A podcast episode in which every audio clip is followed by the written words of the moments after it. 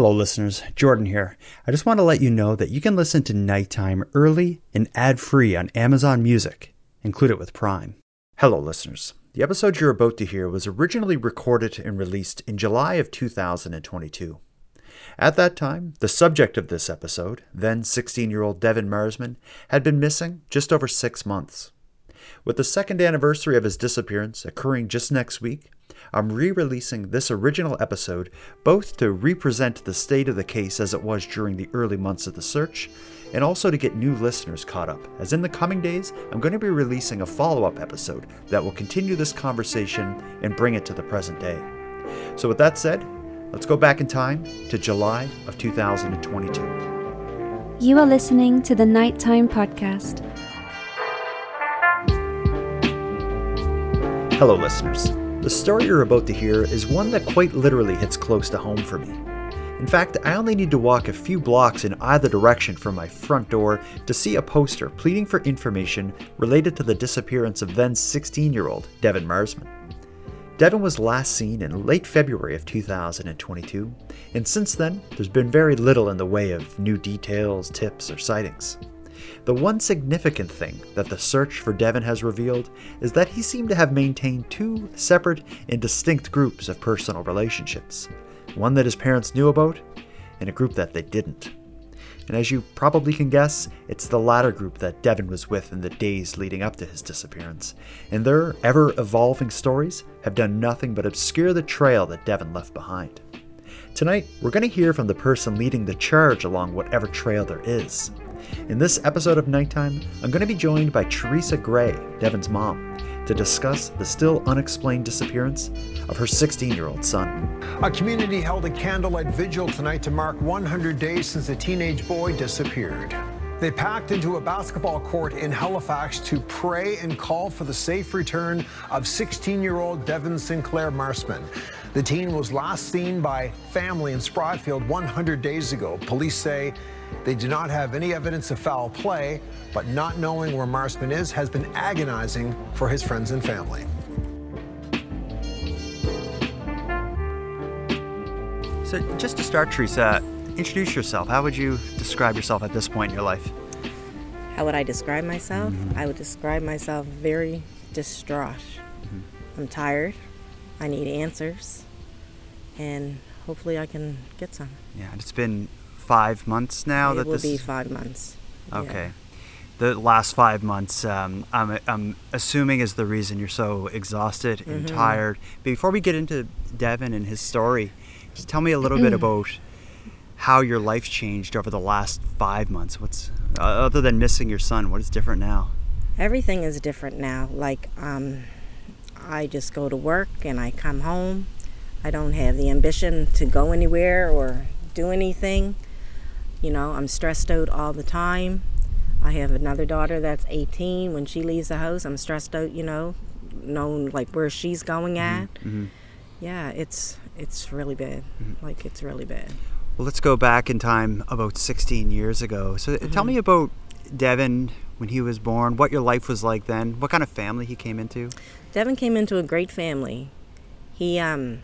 you know, came in at a beautiful eight-pound one baby boy. He was happy and go lucky. He, um, yeah, he was always polite and considerate. Um, super polite, actually. You know, I never had a problem with him mm-hmm. whatsoever. He never gave me no grief. And then, you know, I guess he just started hanging out with people that I didn't know he was hanging out with, mm-hmm. and so. Where did it, where where did he grow up? Were, were you always in Halifax? Yeah, so we grew up. He grew up on McAlpine Avenue. Okay, which I guess you would consider like off of Bayers Road, the west, west the west end. end of Halifax. Yeah. yeah. Mm-hmm. And growing up, like what what was he into? Like what what are, would you say as Devon's hobbies, or what occupied his time? Devon he... occupied his time with. He loved to watch movies, and whatever movie he watched, he thought I should watch also. So he'd finish a series, and then he'd come down and he put the series on for me, whether I wanted to watch it or not. But it always seemed that it was a good series. Mm-hmm.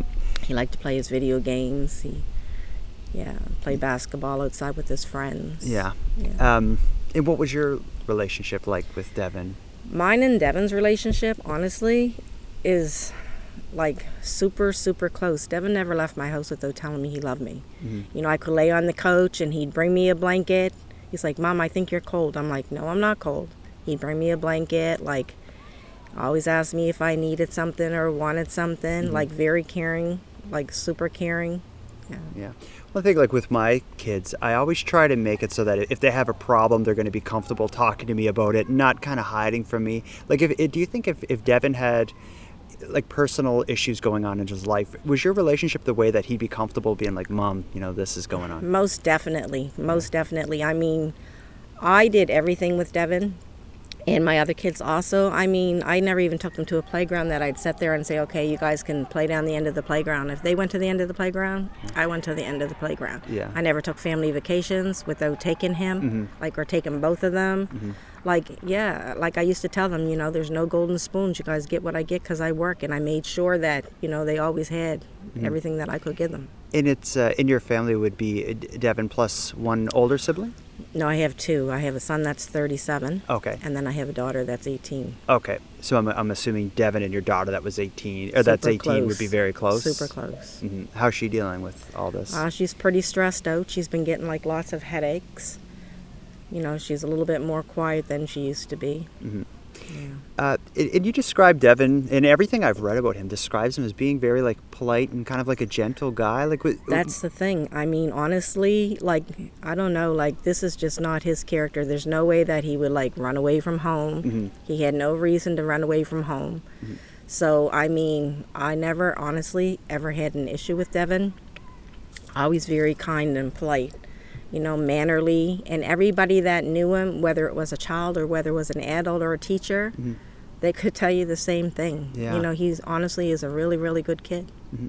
And so at sixteen, uh, forgive my ignorance, he'd be in grade eleven? eleven. Okay. It, was he working or anything at that point? No, he wasn't working. Which isn't unusual for... He was struggling with school. He um, got um, diagnosed in grade nine with dyslexia. Okay. You know, too proud to ask for help. You know, I offered like to get him tutors. He didn't want to get tutors. Mm-hmm. So he would go to school, but he wasn't, he was going to school, but not participating in the class, doing yeah. the work. And, you know, they just said, you know, if you're not going to participate in the work, then they're going to have to find a different avenue, right? Mm-hmm. Mm-hmm. So after Christmas, he didn't return to school. Okay. So in, okay. So about two months, three months prior. Right. Okay. How was... That's a big decision for a grade eleven to come out of school. What, how did he deal with that? Did he seem like bothered by it or stressed by it? No, he was, he was, I think, pretty stressed out because even as Christmas came and Christmas went, and he's like, Mom, just call the school, tell them, like, I'll do everything. Like, I'll pull my socks up, like, you know, I'll do the work. Mm. And it's not that he couldn't do the work. It was like, you know, honestly, like, I got called from, like, the science teacher that he just blew science out of the water. Mm-hmm.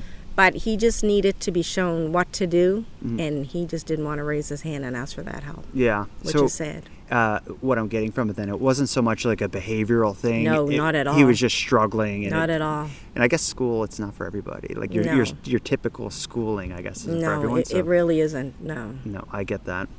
Well, let's talk about the, the events leading up to his disappearance. So you, you had said earlier... Um, you guess he got kind of maybe involved with some people that you didn't know as well. Is this? I think Devon had two groups of friends. Mm-hmm. I think he had the group of friends that I knew about, and the group of friends I had no idea about.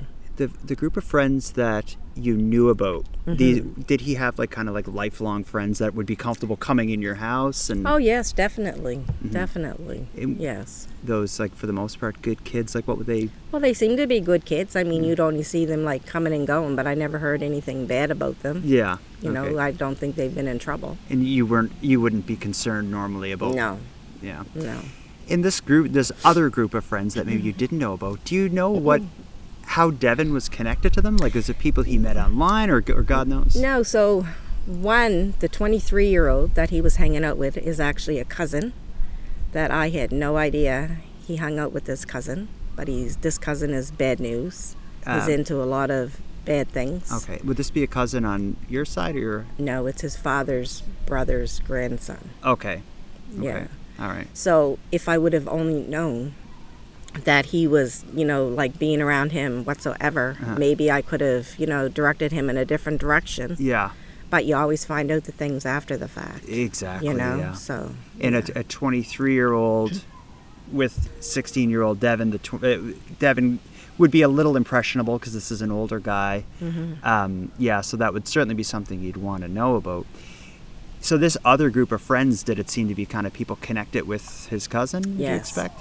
Definitely. Okay. Definitely. Do you know if this was something that would have been going on for some time that he'd been with them, or do you know the history of these relationships at all? You know, it's funny, I didn't know the history, but, you know, then I heard, you know, yesterday that one of my clients said, oh, um, a girl's father or grandfather had saw Devon in the car with this boy and another girl, and this was probably like a year ago. Mm-hmm. But, yeah, I thought it was just like a new thing, but I don't think it was a new thing. Okay. Um, so now, w- we know now that Devon is out of school at this point, mm-hmm, at least temporarily, with two groups of friends, one that you're more comfortable with and one that you weren't aware of and you're uncomfortable with. Now talk me through his actual disappearance, or what is known about his last known days, which are the end of February twenty twenty-two. Right. So the only thing that I do know, so that Wednesday, which would have been the twenty-third, mm-hmm, um, I seen him that day, obviously, because I don't work that day. Thursday morning, he was still asleep. When I went to work, I usually work from eleven to seven. And this is at your house? Yeah. Yeah, okay. I found out the next day that he and this cousin and another sixteen-year-old were actually at this boy's house in Clayton Park, mm-hmm, another boy. And they left that boy's house and they went back to the cousin's house. And that's the last, okay, anybody's seen of him. Okay, and it's often been said he was last seen in Spryfield. I'm guessing that is the cousin's house? You're correct. Okay. So at some point, I guess after you, just so I get the timeline right, so Wednesday he's home, Thursday morning he's asleep as you leave. Right. So you believe it was Thursday that he ends up with the cousin at the house in Clayton Park? That's right. Right. And, then, and then they went back to his house, okay, in Spryfield. Yeah. And nobody's seen him since. But Devon doesn't drive. Mm-hmm.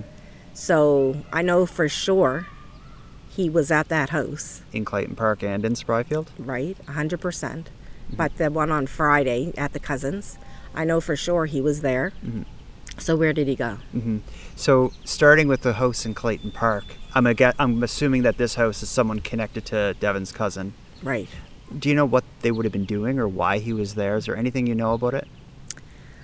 I don't know if they were just hanging out there or what they were there doing, mm-hmm, but I think it's pretty sketchy. Okay, but you, but is there any doubt? Like, you do know he was there and you're pretty confident? I do, because I know they were there on the Thursday because the boy whose apartment it is, his brother had said that they were there Thursday, okay, night. Yeah. So I know for certain they were there Thursday night. Okay, and the cousin was there with them. Right. It, so the cousin, another sixteen-year-old, and Devon came to this apartment. Okay. The three of them left together. Mm-hmm. And then I guess they went to Spryfield. Okay. When a sixteen-year-old goes missing, it doesn't seem like it would be the kind of situation where the cousin could be just like, so I haven't seen him, he was here last night, he's gone. Do you, do you know how, like, the, certainly some, like an investigator or someone questioned the cousin. Do you have any idea of how he responded or how he explained Devon was here and now he's gone? I just know, honestly, this cousin has told four different stories, and if you're not lying, mm-hmm, you're not telling four different stories. Yeah. Are you able to share some of the stories, or what kind of the different, maybe the evolution of his story? Yeah, so I know the first story was they went to the house in Clayton Park. After they left there, his initial, first his initial story was he wasn't with Devon at all. Okay. So then the next story was he was they were at Clayton Park, mm-hmm, but he said when they left there, at first they all went their own way. Mm-hmm. Then he changed it up again, and he said that they left there, they went back to his house in Spryfield, mm-hmm, they went to sleep, he woke up, and Devon was gone. Mm-hmm. Then another story is they went back to his house, they played video games, they wrestled, went to a neighbor's a few doors down, and then I'm not sure what happened after that, but he doesn't even have a neighbor on his street. It's a brand new subdivision. Like, he doesn't have a friend on his really? street that okay. they would have been down there. Mm-hmm. So none of the stories make sense mm-hmm. whatsoever. And then there was another story that there's no way, you know, he wasn't with Devon because he wasn't home that day. Yeah, okay. Right?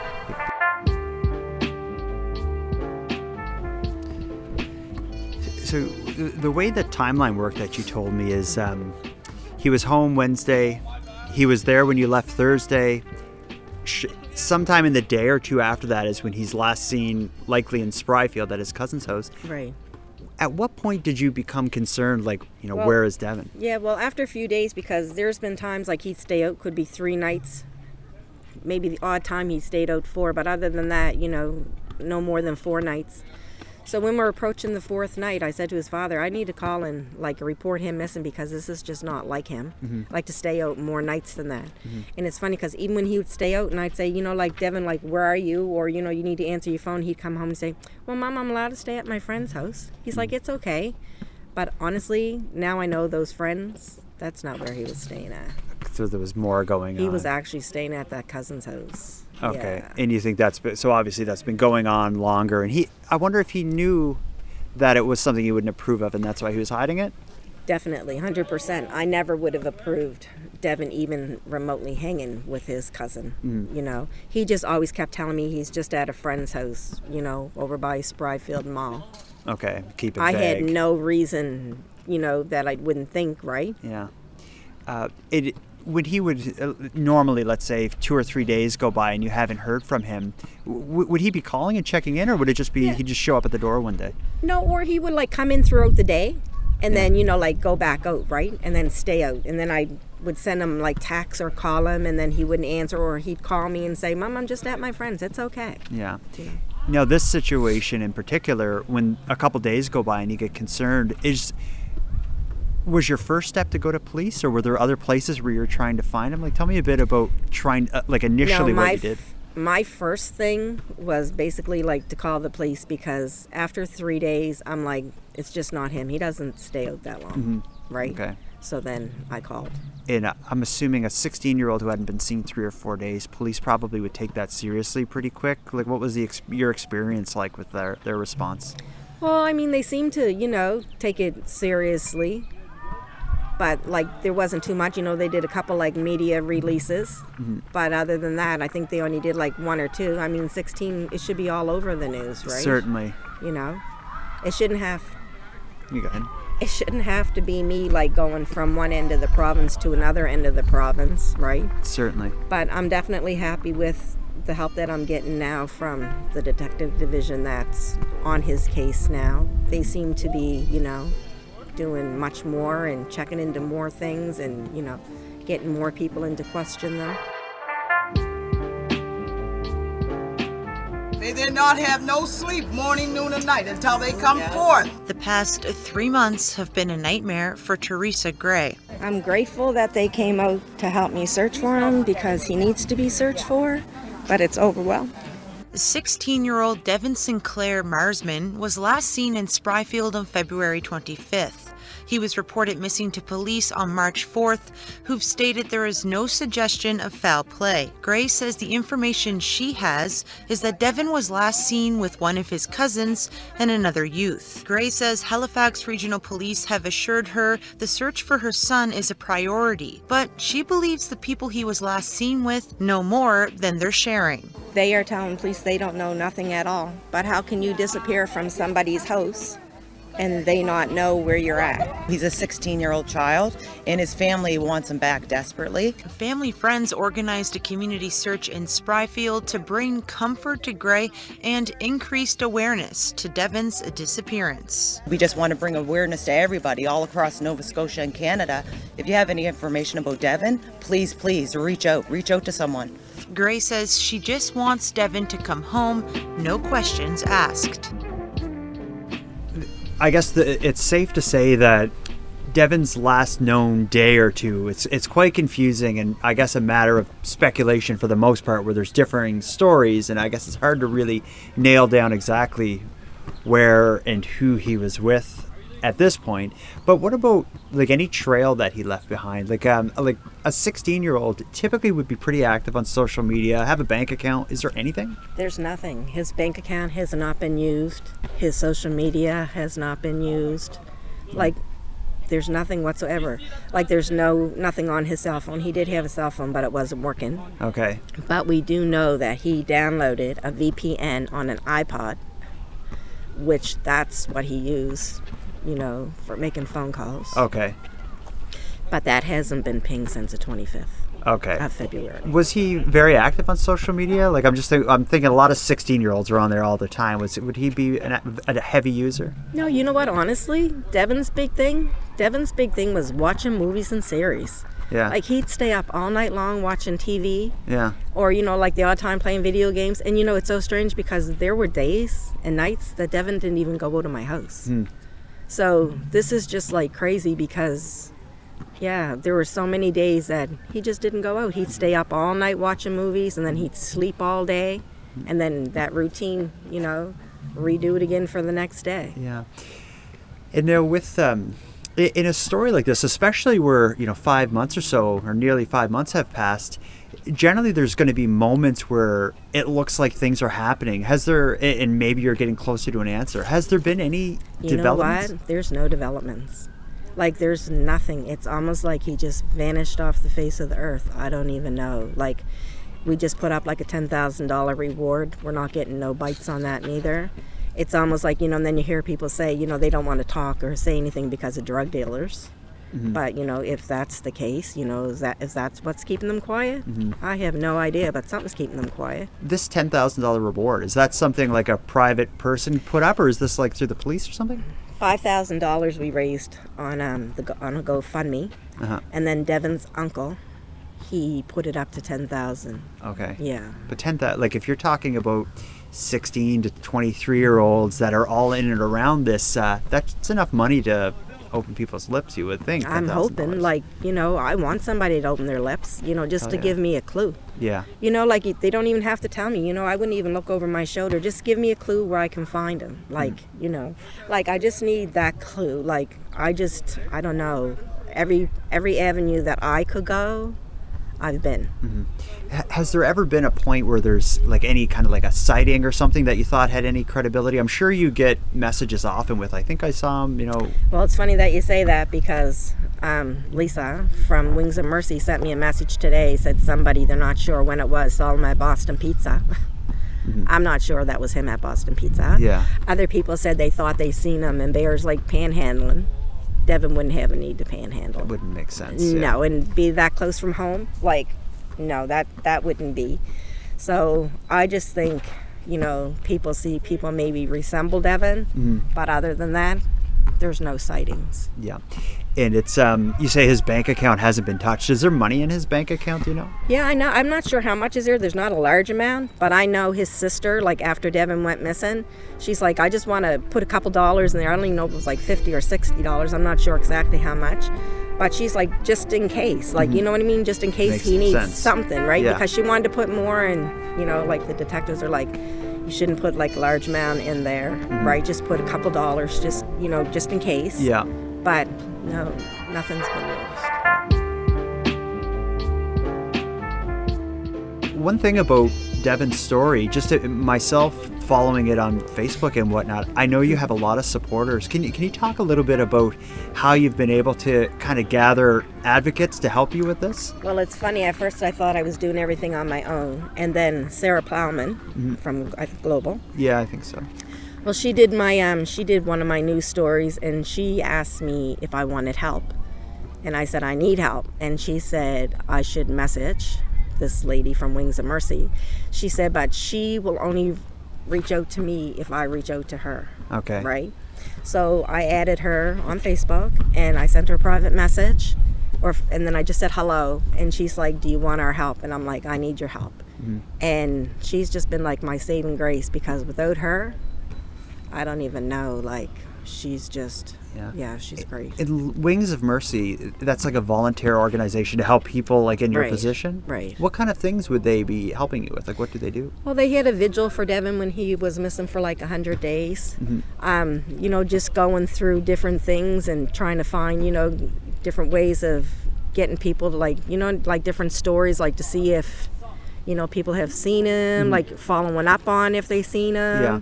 Or just things in that general aspect, yeah. I think. Okay, yeah. just c- keeping awareness yeah. out there and helping follow. Yeah, like they created a site like about Devon, you know, getting people from here all across the country, like, you know, to share his poster, put his posters up, his flyers, mm.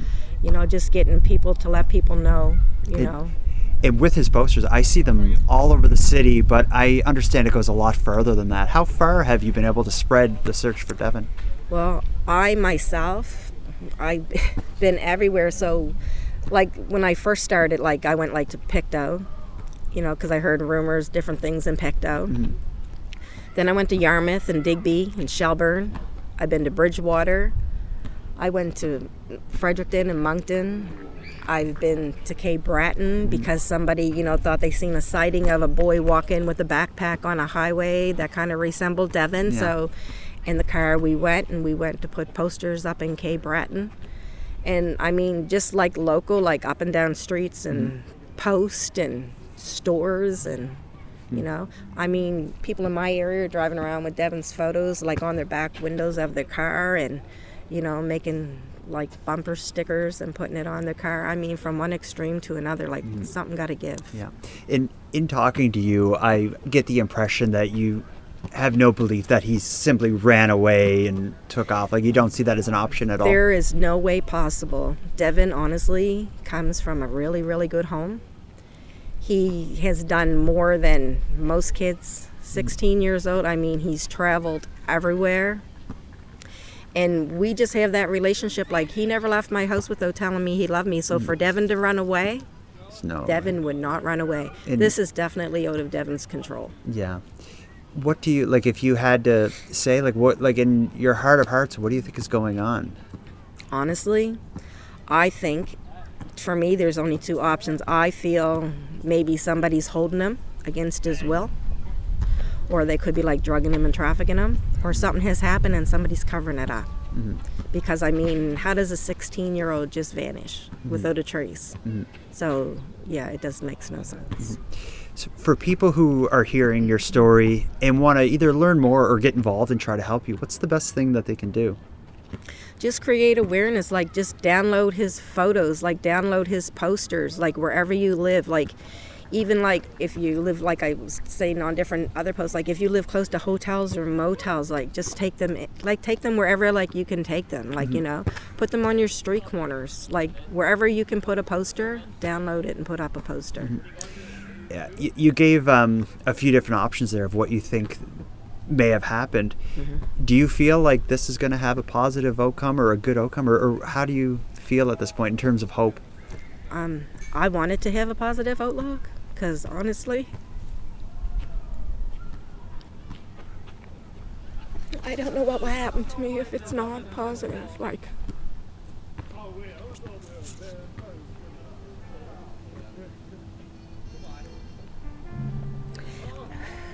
it's all right. Never in my life did I ever imagine that I'd be looking for one of my children. My kids are my everything, like my everything, and I just need a clue. Mm-hmm. I want to thank you for joining Theresa and I for our discussion surrounding the disappearance of her son, Devon Marsman. If anyone listening has any information relating to Devon's disappearance, please contact the Halifax Police or Crime Stoppers. I've added their contact information in this episode's description. Additionally, if anyone close to Devon or this case would be interested in speaking to me, I'd very much like to hear from you. You can find me at nighttime podcast dot com. Now, as we heard Theresa say during the interview, she needs all the help she can. So if you want to learn more or assist in advocating for Devon, Theresa invites you to join the Facebook group dedicated to the discussion surrounding the case. That too is linked in this episode's description. Now, with all that said, I'm going to start wrapping up this episode, but before I do, let me give some thanks. First, a big thanks to Theresa for spending some time with me and with you, the listeners of Nighttime.